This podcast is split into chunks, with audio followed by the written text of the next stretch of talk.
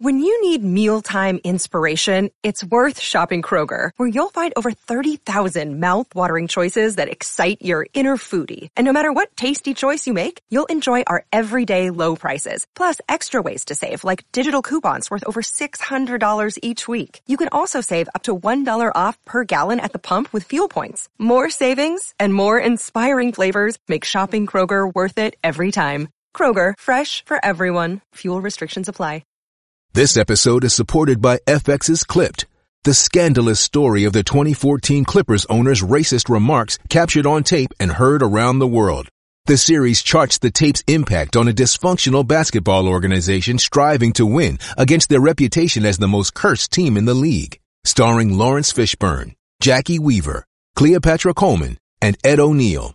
FX's Clipped, streaming June 4th, only on Hulu.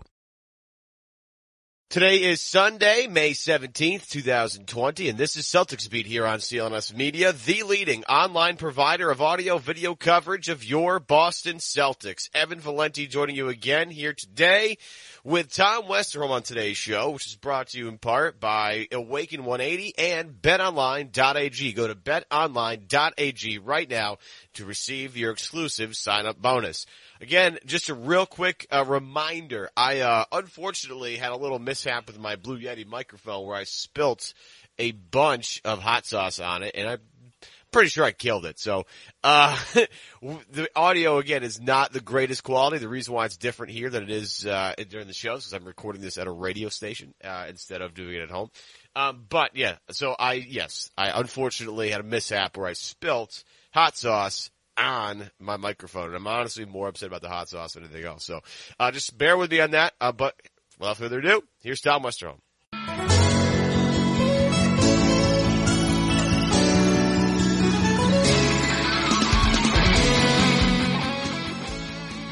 Welcome into a quarantine episode of Celtics Beat here on CLNS Media, the leading online provider of audio video coverage of the Boston Celtics. Evan Valenti filling in for Adam Kaufman this week. Again, he should be back relatively soon. Um, and this week we're going to be joined by Tom Westerholm of Mass Live, who is, like a lot of us, just kind of bored right now, trying to figure out what the hell we're going to talk about. And because we have, again, just a lot of time on our hands, I thought it would be a good time maybe to start analyzing uh, the, the draft a little bit because, you know, we can all talk about games till we're blue in the face, but we have no idea, like, when this is going to happen. Uh, so let's, let's at least uh, bring in the other side of, of, of you know the of the NBA and, and, and you know another murky part of what's going to be a weird offseason uh, with uh, with some, with Tom, who's just amazing at in terms of like you know looking at prospects both this this class and next class. Before we get to anything in terms of you know basketball stuff, before we get to that, we're gonna ask Tom how are how have you been? How's life in quarantine been? Um, I have a little gimmick where I ask everybody, what are you binging right now? um, I've been good, man. Um, you know, it's obviously I miss basketball like everybody else. I mean, it's it's it's weird to not be able to just like it's every once in a while on a Thursday. I just think to myself like, oh, nice, it's Thursday. I can just throw on TNT, and you're just like, man, this sucks. Like I can't. Um, but other than that, I mean, it's been good to be home with the kiddo. Um, obviously hanging out with the, my two year old. It's been nice to get some time with the family. Um, as far as binging, I've been trying to go more off of screens, honestly, just because um, I've just been finding like the more I'm on screens, the more I'm just kind of, uh, I don't know, like I, I like it just kind of gets me down when I'm doing when I'm in quarantine here. So I've been trying to, uh, you know, I've been trying to binge a couple of, uh, I've been trying to binge books. It's not always easy. Binging yeah. home improvement projects, uh, you know, that kind of thing. So yeah, yeah. i I feel you on that. I I go. I don't know where, where you're at, Tom, but I go hiking quite a bit when when the weather's nice. Yeah. able to get outside and do some really sweet hikes. It was funny the other day. I went uh, on the Appalachian Trail um, near Mount Greylock, and I, because it was this waterfall hike I was trying to find, and I didn't know the hike at all. I didn't really research the hike at all. I was like, oh, that sounds good. I, I should have done a little bit of research because I didn't realize until I was midway through it that it was a 1500 foot climb, like straight up to find this waterfall. so I'm like, you know, I'm like fooling around in the beginning. It's nice and flat, and there's like a brook next to the trail. It's like super nice, and you're walking, walking, and you're hiking up and like you're going up for like 20, 25 straight minutes. And like after like 12 minutes, I was like, look, this is getting ridiculous. And I it's like, it's like, you know, a little bit of research would have gone a long way into this thing. But I agree with you. Sometimes, you know, the whole screen, you know, getting away from screens, getting away from technology for a while is really great. Like I got, a lot of my yard done. Like I got, uh, you know, all my grass raked, all my gardens cleaned out. Um, my mom's kind of got a green thumb. She's a florist, so she's going to help me with some other gardening stuff. I'm just waiting for her to get over here to do that. But like, I feel you on the step away from the screen. Like the only thing I do binge though is like funny TV shows. Yeah. At least it's like uplifting, you know, and like makes you laugh and doesn't like, you know, get you depressed or anything. I felt like I'm watching, you know, a bunch of like weird documentaries. I'm watching like I've binged New Girl, Community, Brooklyn, Brooklyn Nine Nine, like during this whole thing, just like to keep my spirits up. But I totally get the whole. We got to get away from our phones, get away from our laptops, and all that stuff to really embrace what's going on here before we go crazy. No doubt that uh, the first three seasons of Community are, for my money, some of the best TV that have ever happened. Like those are just just insanely good. I'm I'm with you on that, and I feel like sort of because like I watched New Girl first, and then I watched Community, and at first I was like, man, New Girl's just like kind of a lot, like just funnier. But when you when Community really gets going, it's unbelievably funny. And the problem with that show is like once they figured out the formula, because like it takes about a season, season and a half to figure out like what the show really is. And then Yeah. by like midway through season two and season three, they're like just throwing 105 miles an hour. And then exactly. unfortunately, like Donald Glover and Chevy Chase lead the show, then all of a sudden, like, oh man, it's not nearly as good. But when they're when they were, I mean, when that show was really going, it is so like all the paintball episodes are just an absolute riot. Every every paintball episode I love. I love the the, the running bit too. Like a lot of good shows have like that running bit thing, which I like a lot. But Community Spend, I've actually gone back and like rewatched some of the episodes, like the earlier ones, and, and that, you're right, they hold up so well. It's a fit. Yeah, yeah, no doubt. The, the the bits make up the show, which is fun. Oh, no question. So, you know, we're we're in the middle of uh, shutdown, and we're trying to figure out how the hell basketball is going to get played. And another flip side of that, another hard part of what's going on if you're like an NBA front office member is like, what the hell do we do in terms of evaluating this draft class that didn't have an NCAA tournament? Like, how hard, how much harder is it for you? Like, you sit down, you've been looking at guys all season. You know, do you put a lot of stock into to March Madness, or are you more of like, uh, look, there's way more tape. You know, the first you know six months of the year. Don't you know? Don't get super focused on the one month where we have a bunch of games and like one person gets hot and can change the entire outcome of the tournament. You know, I, I think that this, in terms of stock, it is a really useful tool just because there are so many games at once and you just get this big, like, influx of information. The problem is just kind of what you do with it. So if you watch, you know, all these games and you decide that, okay, like this guy who, you know, shot 30% from three and like, you know, 65% from the free throw line, you know, went off and had like a really hot streak from the field or something like that. Um, you know, if that's what you end up doing your entire evaluation on, then I think that you're going to be, it's going to be flawed and you shouldn't put any stock in that. But if you just take March Madness as a bunch of games sort of, you know, all coalescing at one time and, and that's, you know, that's the way you look at it, then I think it's fine. And that's generally how I've tried to watch it. Um, I do think that you can get so much just from the regular season, you know, just going back and watching film, watching games. Um, you know, you, you can really get a, a good sense of a guy. So it is a challenge in that we lost, you know, sort of the big, the big influx of information, but we still had a lot of games to work from. I think you can still get a pretty good sense of a lot of these guys. Maybe not quite as good as we would have in like sort of a pressure cooker environment, um, like March Madness, but you can still get a, like a real good sense of, of who these guys are, I think, um, just from the regular season. You see, the problem is March Madness. I think for, for myself included, and for a lot of people, is like when you start really focusing on college, you know, prospects and getting ready for like the NBA draft and all that stuff, and and and like you know, conference tournament season. You know, right there is when I really start kind of like you know, I follow Syracuse. It's, you know, my my uh, my alma mater. Uh, Sure. I follow them throughout the season. As frustrating as that has been the past couple of years. Um, but like I don't really like when I was in college, it was different. Like I was always watching college basketball because I was in college. But once you get out, like okay, like I have to manage my time a little differently, and and you know you have to be an adult, and you can't just sit around like watching basketball all day. Um, but like normally conference tournament season is like okay, that's when I start really paying attention. And then by the time March Madness comes, I got a good idea of what's going on. You know, this year obviously a little bit different, but as as oh, you know, I've done a lot of research. I've been I've been reading, watching all this stuff. It seems like and everybody sees, says this, even you know the tippy top of the draft. It doesn't seem like a draft that's like, you know, there's not like obviously there's no Zion or Luka or anything. But it's like it doesn't seem like there's a huge potential for a, a ginormous superstar to come out of this draft. And that's when I look at that, I, I analyze that. It seems like kind of the perfect draft for the C's because you know, they don't need star talent right now. They're not, not fishing for a, a, big fish here. They just need role players. And it seems like there are a bunch of role players on this draft that can really help Boston both in the short term and long term in terms of like who you're looking at. I think that's somewhat fair. Um, I think even even given that, I think that the Celtics would just love for their three picks to be in next year's draft, um, just because next right. year's draft is is deep both in terms of star talent and role players. So like, you know, there'd be a decent chance that somebody you really really like might slip to you or whatever. But I do think that there is value to be found in this draft if you're looking at it the right way. Like if you have needs on your team that need to be addressed and you think you can get like a solid role player who's going to be in the league for a long time, then yeah, I think there's I think there's plenty of guys um, in this year's draft that um, you know could be looked at that way. But no, you're exactly right. Like even the top of the draft, where you're looking at guys who are you know potential all stars down the road, you're not looking at a franchise changing player. You're looking at somebody who's, you know, I mean, Anthony Edwards is, is going to be a nice player. I think he's going to be, you know, he might make a few all star teams, but you're not looking at the kind of guy who like turns the entire, you know, the fortunes of a franchise around. I don't think um, with any of the top guys. So yeah, I mean, the top of the draft is a little bit down, but the middle certainly has guys who can do a lot of things that are useful at the NBA level.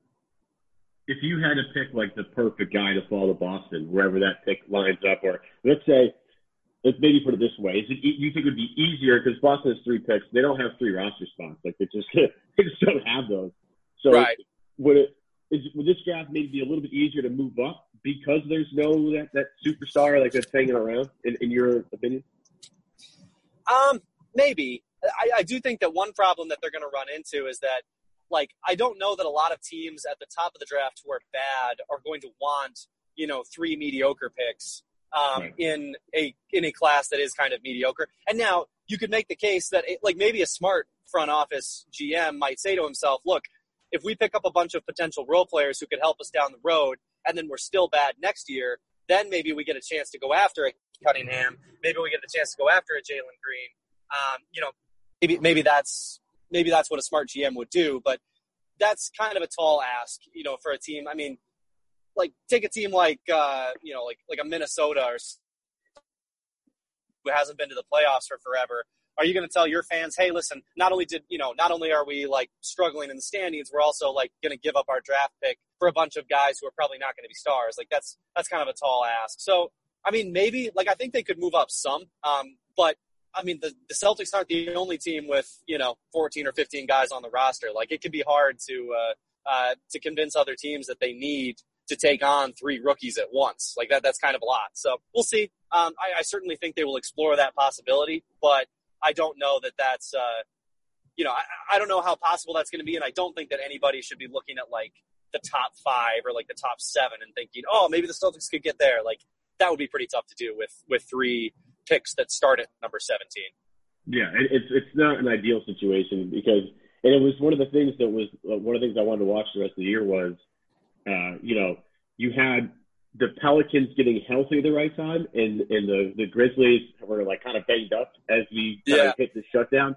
So one of the most, I, I would assume a lot of Celtics fans were all interested in this. One of the most compelling storylines the rest of the year for me was like, can can New Orleans catch Memphis and bump them? I mean, the, the odds of that pick not conveying are so like kind of slim, but there's like you know there's still a glimmer of hope that that could actually happen. But obviously, it can't happen if the if the, the Grizz make the playoffs. And like not just to be selfish or anything, because I love the Grizz. Like uh, Ja Morant is absolutely just breathtaking to watch, and I love Jaren Jackson Jr. I thought that was a home run pick. I think he just really does a lot of things the modern NBA things need to do, but he also doesn't sacrifice you know uh, size or anything. He's still a really long, lanky defender, really good, you know, a one through five defender, can shoot threes and do all that fun stuff. But I was just hoping, just for selfish, you know, selfish reasons, that they would fall out of the playoffs and, and Boston might have a shot for that pick to convey next year. Where again, as you said, there's just way better guys waiting for you, and like Jalen Green going to uh, the G League is always interesting. Of course, you got Cade Cunningham, who I think is just an absolute rock solid stud. You know, Goodman had him on, I think last year and I was impressed with the maturity of like a 17 year old kid. He was just so he he's really, really advanced. You can tell like some of these guys that come out of high school now that, that are like kind of ready. They're also like ready to answer questions like an adult, sort of. Like what one of the things I look for, like when when the C's drafted Smart and Young uh, in that same draft, he's just this. What really attracted me to Smart, although court, on the play court uh, stuff was like really unbelievable. Like he could handle himself, he carry a conversation. He knew a little bit of the history of the Celtics, which really appealed to me. Then James Young, as much as I loved watching him play, like he just he wasn't a great. He didn't speak well in front of people. I just thought at first, like, man, I don't know, like this, I don't have a good feeling about it, even though I like I like the prospect. If you had to pick a guy, Tom, if like just say that the draft breaks right for Boston, who's like the perfect guy you think that that could fall to Boston would fit in like right away, and, and like Boston would do backflips in their you know in their their war room that they'd Scott them. What guy is that for you? It's tough to say just because it is so wide open. I mean, I think right. one guy to look at is uh, is Devin Vassell. Um, yeah. played for Florida State. He's, uh, I mean, he's he, he's such, he's going to be such a plug and play NBA player. I think because mm-hmm. he's such you know he's he's super long, um, really really good shooter, um, and, and, he's just very he takes a lot of pride in his defense. I think, and, and that um, at his position with the kind of length and the kind of athleticism that he has, he's um, you know just a, a, really impressive prospect in that way. I, I, think that he would be really good for the Celtics. Um, I think that there's there's a couple other guys like Saddiq Bey is kind of similar, um, where he's not as athletic as um, as Vassell, but he's very talented. Um, you know, very skilled kind of role player potential. Um, should be able to defend multiple positions. Um, again, a really good shooter. I think that's what the Celtics could try to take advantage of in this draft is that there's a lot of like spot up shooter type players. Aaron Nesmith, you know, very um, you know, pretty powerfully built guy who shot like 52% from three this year before he got injured. Um, so those are guys that I think that they would obviously take a look at. Um, I, would be curious to see what happens with, and I'm going to butcher his name, even though I've watched a lot of film of him, uh, Aleksej uh. Um, he's yes, there, buddy. It's a tough one, man. Yeah. Um, and and when I and when I think about being a beat writer and having to write his name a million times, I'm like, ah, I don't know about this. Uh, but he he's a uh, he's a seven footer. Um, he played in the same um, Greek division that Giannis did um, this last year, so it's not very good competition. But he moves like a wing, moves like a guard. Um, put up kind of similar numbers to Giannis, actually, which I mean, obviously could could really go either way. But when you look at the the physical stuff, he again he's seven foot, um, good, really really good passer, good shooting potential, um, can handle the ball pretty well. So those would be some of the guys that I would look at. I think that if you wanted to take a big swing at like a potential star, I, I think that Pokusevski has some star potential. Like we'll see what happens with him if he, if he becomes one, but I think there's some potential there. And then I think if you just want somebody, if you just want to take a safe pick and you're like, look, Jaylen Brown and Jayson Tatum are stars, just need to put somebody good around them. Then I think you start looking at some of the wings who can defend multiple positions and can shoot a little bit um, and that you might be able to plug and play right away. I think there's several of those guys who will be available um, when the Celtics make their pick. Yeah, so I'm gonna I'm gonna piggyback on Vassell for a second because he's like my baby right now. Like I, I this was something I, I marked a couple of months ago when I was starting to you know starting to like hone into college basketball.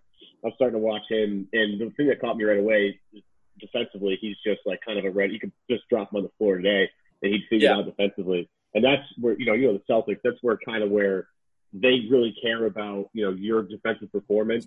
And we've seen that in the past with like just name the rookies that if you can't hack it defensively on the court, you're not gonna get playing time. Like Marcus Smart played a lot, partly because the team was just not good, and you know he had the ability to you know just get a lot of playing playing time just because the team was bad, but also because he could hold his own defensively from day one and not be out of place. Like Jaylen Brown when he first started, like you remember going back, he would be pulled off the floor if he missed defensive rotation. Like that was a problem. And Vassell is just, as you mentioned, it's just a long ass defender, a wing defender. Boston loves wing defenders. I think they prioritized it um, a little bit the past couple of drafts to get guys that can switch on the wing defensively, can guard up and down.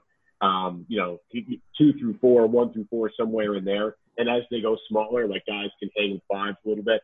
Um, but Vassell, it also as a three point shooter can really spread the floor. The one thing he you know shoots he has a great uh, track record in the past few years. You know, first year at Florida State, 41% on seven attempts a game. This year, 42% on five attempts a game. It's not like he's afraid to get him up. Shoots a great percentage. And again, in this modern NBA, like a three and ding three and D wing player like that is going to impact the game very positively. I think if you're Boston, you're looking at him and saying like, man, if we find a way, to, if he falls to us, that would be unbelievable. Uh, and, and I think you know you look at some of the guys that went out Florida State recently, like they've all been somewhat decent defenders. I mean, Jonathan Isaac is uh, unfortunately injured all the time, but when he's on the floor, he's just he's captivating. Um, yeah. You look at his teammate like Patrick Williams has been, you know, you look at him, he looks like he spent some time in the Ojeleye factory, and yeah. uh, he's he's he's a grown ass man, but he also plays like really good defense. And I know Boston prioritizes that um, because the way they switch on defense. I mean, they have all their like they take so much pride in their wing defenders between Hayward, Brown, Tatum, and I'll even throw Smart in there just because Smart can just kind of cover anybody. Like he goes from covering like Chris Paul to Porzingis. You know what I mean? Like there's, just a lot right. of height in between there that he can make up for. So they have a bunch of those guys, and it seems like Vassell would fit right in there. And but my my problem is like I I don't know if he falls there. I don't, like I've seen there are a couple of drafts where, and in mock drafts are dumb. We all know this. It's just a way for us to, you know, kind of get an idea of who's good. Um, but I've seen some mock drafts where he's like in the second round, and I immediately don't even count those. There's no yeah. way a guy shooting 40% from his career from three on five and a half attempts a game in like the most shooting conscious era of basketball. There's no way this guy, like the same thing with Aaron Nesmith, who I like a lot as a shooter out of Vanderbilt, who I'm sure we'll get to in a second. Like, there's no way those guys fall in the bottom of the first round, second round, just because they're so good at shooting, and that's such a priority in today's NBA. For sure. I mean, I think that there's a lot of teams. I, I agree with you on Vassell. I mean, I think if you want to make the case for the Celtics trading up from like 17 to 13, I think that Vassell yeah. is going to go somewhere in that like 11 to 15 range. Um, like that just feels like right where he's going to be at. So I mean, you know, maybe somebody like R.J. Hampton, maybe somebody like Cole Anthony um, you know, slides down below him. Like I could definitely see that. But no, I, I, agree. I mean, I think when you're talking about guys who the Celtics might hope slips to them, I think Vassell is, you know, like somebody to keep an eye on. But no, I mean, he's he's so long. He's and he's got a good head on his shoulders. Like I mean, everybody who like comes out of you know the people around Florida State certainly seem to have like a lot of good things to say about him. He is defensive minded. Like he does check a lot of boxes. Um, in a in a draft where it's tough to find guys sometimes who who check uh, boxes like that. So I wouldn't expect him to be on the board, but if he is, I would not be at all surprised to see the Celtics, uh, you know, snap him up. Quick break time. Today's show is brought to you in part by BetOnline.ag. With currently no NBA, no NHL, or MLB, you might think there's nothing to bet on, and well.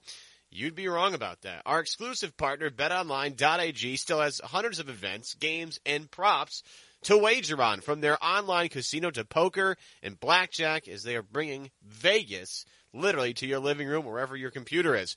Missing the NFL? No problem. BetOnline has live daily Madden simulations that you can wager on. And if you're in entertainment betting, you can still bet on Survivor, Big Brother, American Idol, stock prices, even the Nathan's hot dog eating contest. Open 24 hours a day and all online. Visit the website or use your mobile device and join today to receive your new welcome bonus. Bet online, your online wagering solution.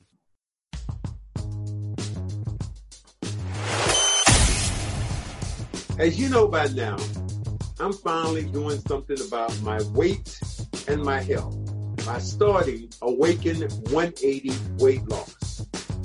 I've already dropped about 18 pounds and I'm not the only one. Kendrick Perkins is down about 30 pounds. And we're just two of 11,000 who found the solution for weight loss. No gym, no medication, no tricks or gimmicks. Awaken 180, a combination of science, nutrition, and expert one-on-one coaching. If you have weight to lose, I recommend you call Paige and her team. You'll lose weight starting the first week and each and every week until you get to your ideal weight. Awaken 186 locations, but during this lockdown, they're starting clients virtually. The same program from the comforts of your home. Simply log in to awaken180weightloss.com. Fill out the form online and start your weight loss transformation. Awaken 180 Weight Loss, the official weight loss program for the Boston Red Sox.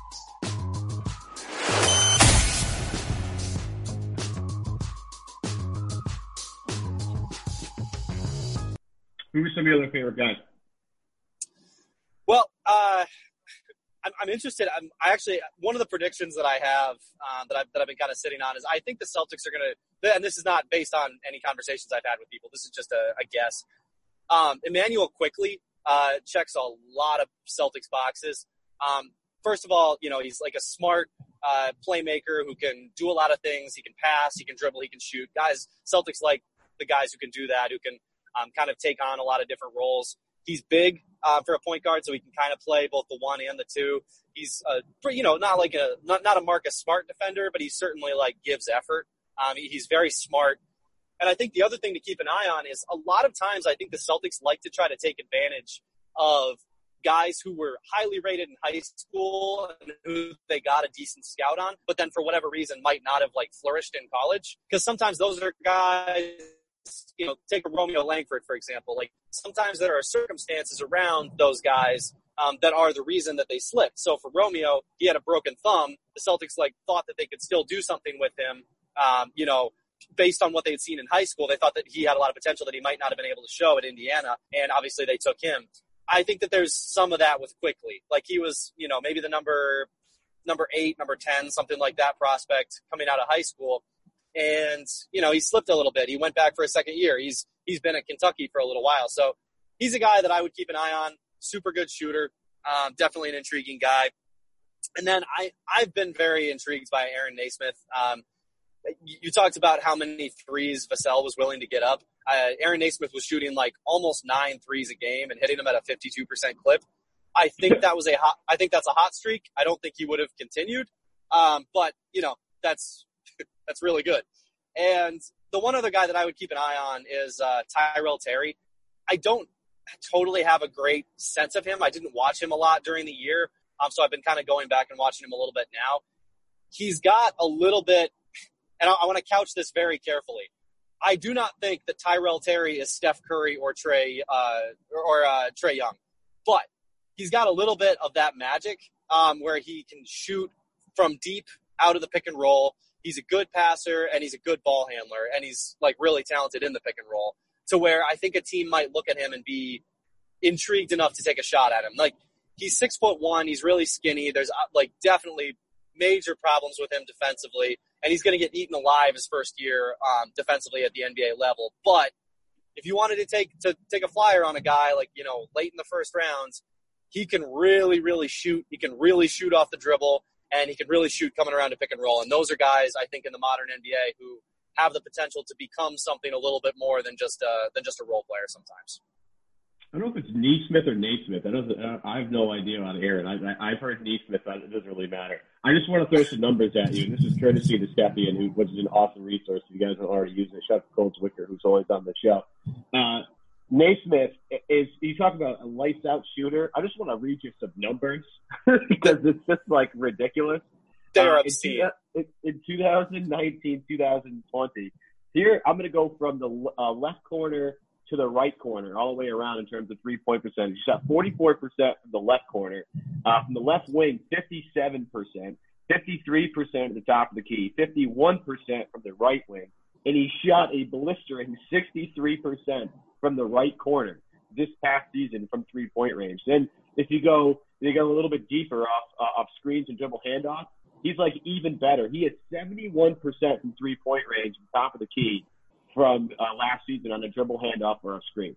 Like that is that is just that is that is Steph Curry type numbers right there. Those are ridiculous. so, and again, you know, you're you're you're you're prioritizing shooting it more than you ever have in NBA history. And if you're like going to take a shot at a guy, and this is like the one thing about the Chiefs having three draft picks kind of goes back to the Bill Belichick staple here. And I uh, agree with Belichick a lot uh, more often than I disagree with him. I'll just leave it at that. But sometimes having multiple shots at the dartboard uh, works out better. I call it a pray and spray sort of drafting uh, yep. scenario here. So if you have three picks, I mean, the odds of you maybe hitting on one of them obviously are a little bit greater. And if one of your guys that you get is Aaron Nesmith, who is just a lights out shooter from all over the floor, then like life could be worse for you. I mean, you know, it, it's a worse. I think we've kind of already seen this in terms of like RJ Hunter, where RJ like was a you know somewhat pretty good three point shooter in college, had a weird stroke. Nesmith's shot is just way cleaner than his. Um, but like a guy that could fill it up in three point range, that's like the worst case scenario, I guess. And if that's the worst case scenario, I, I would obviously take a shot on on on uh, Nesmith or Naismith or whatever the hell you want to say it. He's just a prolific three point shooter. And Boston, you know, you, you know, Tatum has blossomed into just an unbelievable three point shooter, and his yeah. step back, uh, his step back off one dribble is just like I don't know how at 22 years old that you have mastered that shot, and that is like your shot. That's his Dirk fadeaway right there. But that's for some reason that's like the best tool in his arsenal, and it's like almost unblockable.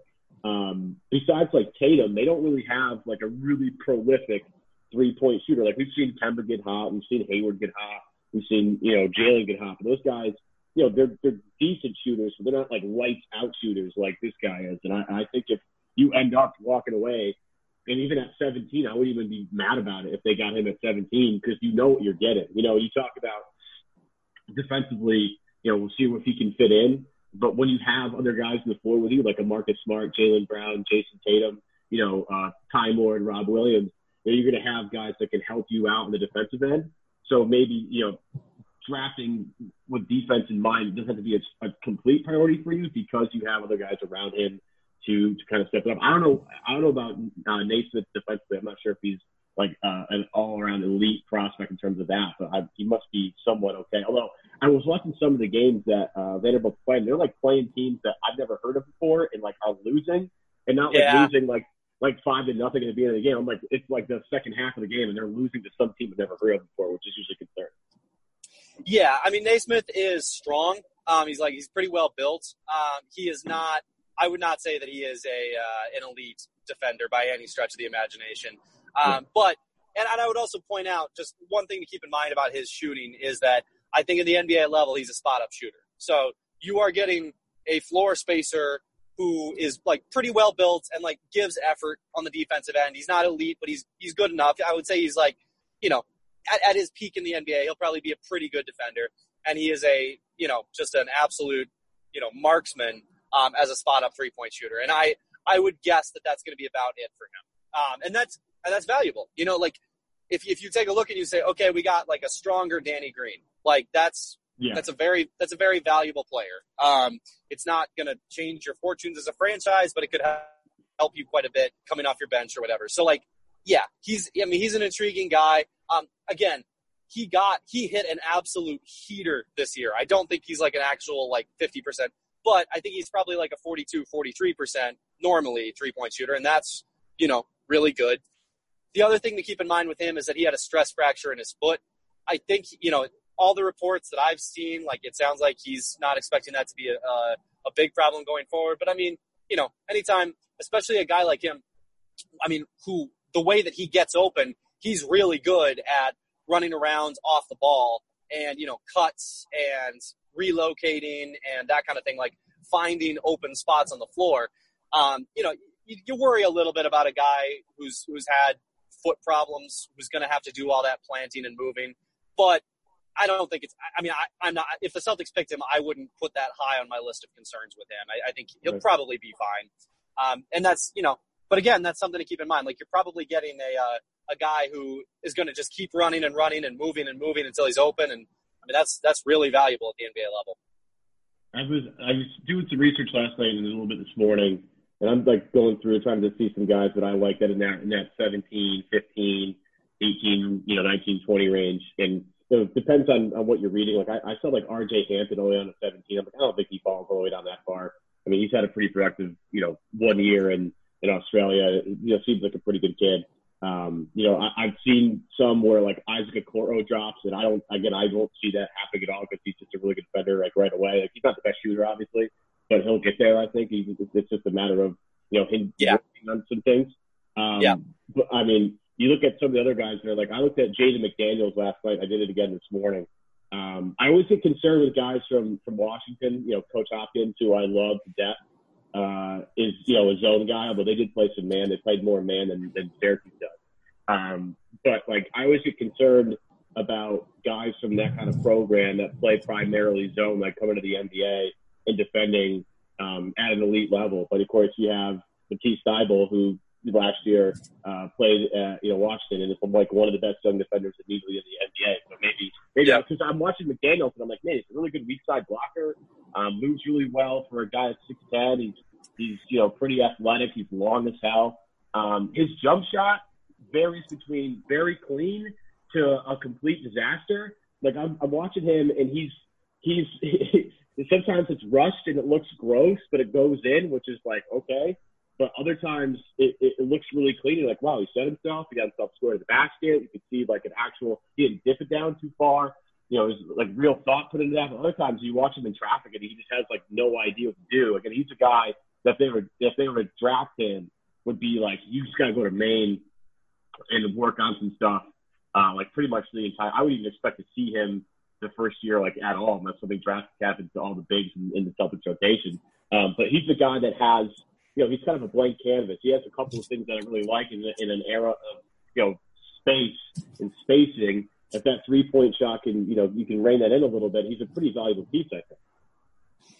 So I, I don't have a great. Jaden McDaniels is interesting because I watched him a lot this year, and I mm-hmm. actually saw him a, a few times in high school um, as well. And I've just, I have never, I've never seen what other people see in him. Um, he's okay. obviously he's got you know the length certainly like the mobility definitely um, you know I mean, he's he's probably like six eight six nine. He's very very tall for a wing. Um, the, I think one of the things that really hurt him was early on people saw this like lanky mobile talented guy and they were like oh hey it's a new Kevin Durant. And just like no no no no no. Um, and like I, I don't know. I, I've seen him get shut down too many times by like smaller guys who are just kind of like enthusiastic um, and like, I mean, I, I remember I watched uh, Scottie Lewis, who played for Florida this year. Um, I watched him at the hoop hall just just obliterate Jaden McDaniels. Like Jaden might have had like six points um, in that game, and, and just Scottie just ran rough shot over him. Scottie's like six four and just as skinny as Jaden is. So like, yeah. I, I, don't know. I, I, have my concerns about him. I, I get it. Like if you if you're a team that really really believes in your development system, and the Celtics certainly do, um, then maybe you take a shot on him. But I, I also kind of think that one of the reasons that's that a good development system works is because of good scouting too. Like you, there has to be something there to develop. And McDaniels certainly has the measurables. He certainly has like some of the skills. He certainly got the mobility. But I, I don't know. I, I uh, I'm not high on him. I would probably, if on the Celtics, I would probably stay away just because it's harder for me to see a way for him to become sort of a plug and play player and I would rather, if I'm the Celtics, I would rather take that plug and play player because I think that, you know, Jaylen and, and Tatum are ready to compete right now. So if I, you know, if I'm Danny Ainge, I'm like, let me give these guys somebody that they, that can, that can help them right now, that can, um, you know, kind of open things up.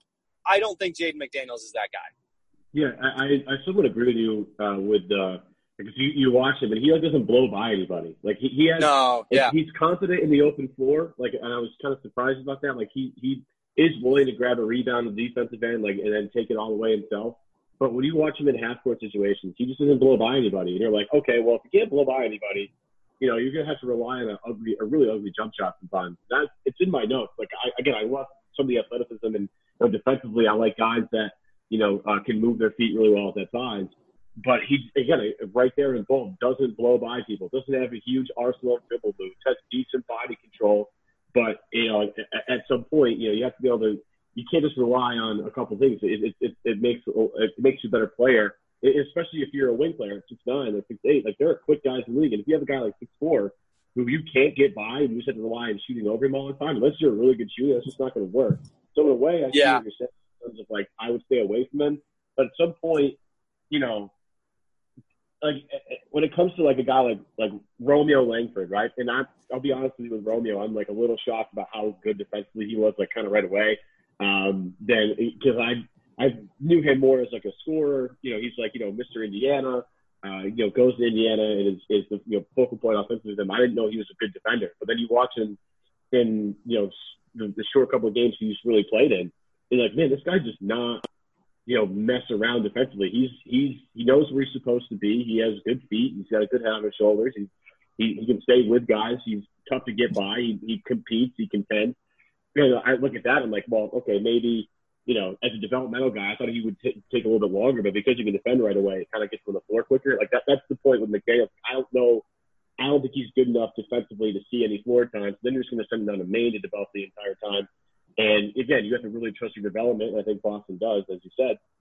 But you know, it might just be you know too much, too big of a risk. But again, at some point in this draft, you're going to have to do the risk versus reward thing. Like, okay, we're you know in the in the mid 20s and he's still on the board. You might not get a guy that could potentially be what Jaden McDaniels is supposed to be. Although again, it's tantalizing. You know, I understand. Yeah. You get love with the raw athleticism sometimes, and it, it, like you look at a guy, uh, Marquese Chriss, also out of Washington, who like had a couple of decent highlight tapes, but then you watch him play, and he has no idea what to do with the basketball. Player. Yeah, and I mean now you're seeing Marquese Chriss kind of become a useful player for a team. So you know maybe it just takes some time. I one thing that I will say about McDaniel's is when you watch him play, if you if you go back and watch any of his high school film, which if you're that kind of a psycho, then I don't know, call me or something, we can hang out. Um, yeah, but like the uh, yeah, yes. Um, but like if you go back and watch his high school film, it it, it kind of make his game makes a lot of sense because you mentioned like he doesn't blow by anybody, he doesn't play in the half court very well, and that's because when he was in high school, he handled the ball a lot. Like he had the ball in his hands. If he got a rebound, he was taking off and going the entire length of the floor. So he spent, you know, four years in high school being this six foot nine kid who could kind of handle the ball, could kind of run and get out in the open floor. He practiced that for all that time, and he kind of became who he is now. Um, problem is that you know I don't think that he's he's not. I mean, he's not good enough to like to do that at the collegiate level. He's not good enough to do that at the NBA level, at least not consistently. So at that point, you're kind of looking at a guy who was really, really good at something in high school, but like you know, just isn't quite physically, isn't physically um, dominant enough to do that at the NBA level. And I think that's kind of the difference between him and somebody like Romeo, where in high school, Romeo could play in the half court. Like he could blow by guys. He could, you know, handle the ball and get around people in the pick and roll and get to the rim and all this other stuff. Like he could do all that stuff. Um, I'm not sure that we necessarily saw Jaden um, doing all that stuff at the high school level to the point that I would be comfortable taking him um, after what we've seen in college. Yeah, and look, uh, when you look at high school tape, it's it's really difficult because like normally the guys that are really good are just like a lot better than everybody else. So it's like oh, right for like, sure. You know, just, just kind of happens. So I find it hard sometimes to evaluate high school tape. Uh, a couple more before we get you out of here, Tom. Best player in this draft class, we're all said and done, it's going to be who? Going to be LaMelo. I, I like LaMelo, man. Um, I, I don't know. I don't know. I mean, so much depends on his shot, but he is he's big. I mean, he's tall. He's an unbelievable passer. Great feel for the game. I'll probably stick with Anthony Edwards for now. Um, he is a, I mean, just his athleticism is is so high. I've seen him be a really good shooter, like you know, come around screens. He obviously he had kind of a down year in that regard, but I mean, I, I, I would stick with him for now. He would be my number one pick. Um, I would love to. I would love to have the guts. I would love to have the guts to take Onyeka Okongwu. Um, number one, him. I love him. love him. I love, love him. him. Um, he's. I forget just, when I got introduced to him, but I was like, I don't know who the fuck this guy is. He's part of my coach, but I was like, man, I love this guy. I'm like, Well, his, thing is- his motor is ridiculous. I mean, absolutely ridiculous Yes. on both ends too. I love it. I mean, well, and the interesting thing about him too is like he's part of the reason he went kind of under the radar until this year is because most of his high school career he spent playing with the Ball brothers. Um, so he he was playing alongside Lonzo and LaMelo and LiAngelo, and like yes, obviously they were going to take all the all the shine, but like I saw him play with those guys in high school, and I remember thinking like, okay, yeah, like I get it, the Ball brothers are really fun, but like this Okongwu kid is nice. Like he he shut down Bam Adebayo as a sophomore in the game that I watched. Like he was he was really good. Um, so I really like him. I don't know that he's going to be the best player in the draft, but if if I had the number one pick, I would give him some serious consideration just because I'm not certain that any of the other guys are going to pan out. And I think that he is going to pan out as a super high level role player. So I, I think there's a lot of value in that. Um, so, I mean, yeah, that, I, I think that the best player in the class will probably be either Edwards or LaMelo. I, I like them both quite a bit. but Okongwu was probably my favorite of the guys who are in that top five range. What do you do with Wiseman? I have no idea how to evaluate him. Like zero clue. Zero. I don't. E- I don't either, man. I he's tough. Like I think if you if you take him in the fir- in the top five, you're not going to get fired. You know, it's not it's not a bad choice. Um, if you're a GM, like if the seven foot one guy who is super super athletic and has shown some potential to like space out to the mid range, if that guy doesn't work out, then like I think that you you had an excuse to draft him. Like that's fine.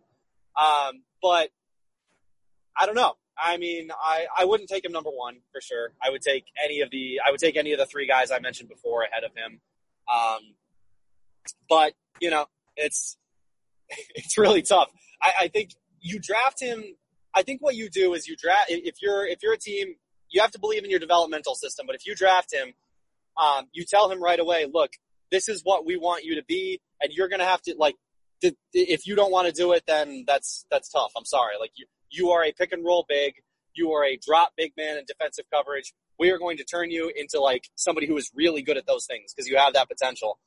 And if that doesn't work out, you know, I don't know. I don't know where he goes because, I mean, I, I don't know the guy personally. I don't really, I don't, I haven't talked to anybody who's around him at all. I've heard that he thinks that he's, you know, kind of a Giannis esque player because he can, okay. because he thinks Sure. he can dribble and stuff. Yeah, exactly. Like, and I mean, some of that is just like the fact that he's a teenager and teenagers Right. believe things about themselves. Like that could be fine. Like maybe in five years he's, you know, prime Tyson Chandler. Like I don't think that's out of the question. But you know, he's there's some risk taking, are we taking prime Tyson Chandler like number one overall in a draft? Like that's that's my, you know, if, I mean- he clocked out as prime Tyson. I mean Tyson Chandler. I mean, if, you know, he did he win defensive player of the year a couple times? I know he's first team all defense a couple of times. I don't know if he won Yeah, I think he did. Yeah, defensive player of the year, but I know. I mean, again, I'm not trying to throw shade at Tyson Chandler. Guy's a throwback big and was uh, was tough as nails for a bunch of teams. You know, Yeah. in the early 2000s. I mean, he is.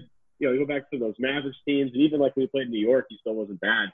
Um, but like, you know, if I'm drafting the top five and I end up with Tyson Chandler uh, or Tyson Chandler White, like I'm not going to be like too thrilled about that. You know what I mean? Like, I, it's, again, as much as people might like him, and again, I have no, we have no clue with him, and I feel kind of bad. The situation's a little weird. Um, you know, Penny gives him a bunch of money to go move to Memphis, and then all of a sudden Penny becomes uh, the coach in Memphis not too long after. But um, you know, Wiseman's just a tough one to, to, to just to, to get any grip on. And people, there are people that love him, there are people that don't like him at all. So it's just kind of a weird mixture. Um, but with that, Tom, I gotta let you go, buddy. We gotta, gotta get out of here. I appreciate you joining me here today during this particular quarantine episode of Celtics Beat here on CLNS Media. You can follow Tom um, and all of his stuff at Mass Live. Any, anything you've come out with recently, Tom, in terms of um, stuff we should check out in terms of like, you have like a, a, a portal where you can check out some of your uh, your scouting reports and some of the guys you talked about. I I mean, you know, we'll be doing a lot of draft stuff over the next little while. Um, I've got a new podcast people can check out if they're interested. Geno Time. I do it with uh, Nicole Yang of the Boston Globe, so they can Mhm. check that out.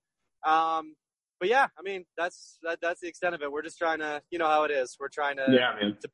build up content as, as best we can here uh, over over this uh, over this quarantine. So yeah, We no, I, uh, I appreciate you having me on it. I will say the one thing that we didn't get to is me gushing about Cassius Stanley for like 30 minutes. So if you need Oh, me to come back on at any point before the draft, You can do like ten seconds, fifteen seconds on Cassius Stanley if you want. I, again, it's, again, it's hard to evaluate some of the Duke and Kentucky guys all the time. And Cassius Yeah. Stanley's another one of these guys where I have just no, I, you know, shortened season. I have no clue with him. Yeah. You want to go? You can go if you want. Go ahead. Give me like, give me like thirty seconds. all right, 30 seconds on Cassius Stanley. Yeah. If you are if you are drafting a player in this year's draft and you just want to get somebody who you know is going to be in the absolute upper tier of the league, not of this draft class, of the abs- of the entire league, you could go draft Cassius Stanley. You would get a guy who is bouncier than Zion Williamson. He had a higher vertical leap than Zion Williamson, and who actually was a better shooter than most people expected. He has a brutal handle, just like one of the worst handles you'll ever see. But that guy can absolutely float. He absolutely flies. He's one of the most freakish athletes I've ever seen, and one of my favorite prospects in this year's draft. So there's my 30 seconds on uh, on uh, Stanley. Yeah, I'm, I'm, I'm bummed we didn't talk more about him, but uh, we'll have to save it for another time. But Cassius Stanley, look him up, folks. He's got another good one for sure. I was again one of those guys who was super in terms of like draft class, when you go look at the, the high school rankings, there's a guy who was toward the top of the list right there. Yeah, yeah, he was he was highly thought of in high school. Uh, played with some played with some more talented teammates, but yeah, really, uh, really, really good player. A lot of fun to watch. Tom Westerholm, the best in business. Appreciate it, Tom. Have a great rest of your quarantine, day. We'll talk to you soon. Sounds good, man. Thanks for having me on. And that'll do it for this edition of Celtics Beat here on CLNS Media, the leading online provider of audio video coverage of your Boston Celtics. Evan Valenti taking off today. But before I do, couple things. First and foremost, make sure you subscribe to the show, iTunes, Stitcher. Make sure you subscribe to the CLNS Media YouTube channel. Also, big shout outs to Tom Westerholm today for joining me. And a big shout out to you guys because you guys are the greatest people on earth. Thank you for tuning in. Much love. Adam should be back soon. I want to thank Adam for letting me host this week. A thank you to Nick. A thank you to John. Thank, you to Larry. And especially again, once more, all of you out there in the, uh, I don't know what, whatever section of the internet you live on. Thank you for joining us here today. We'll see you guys soon.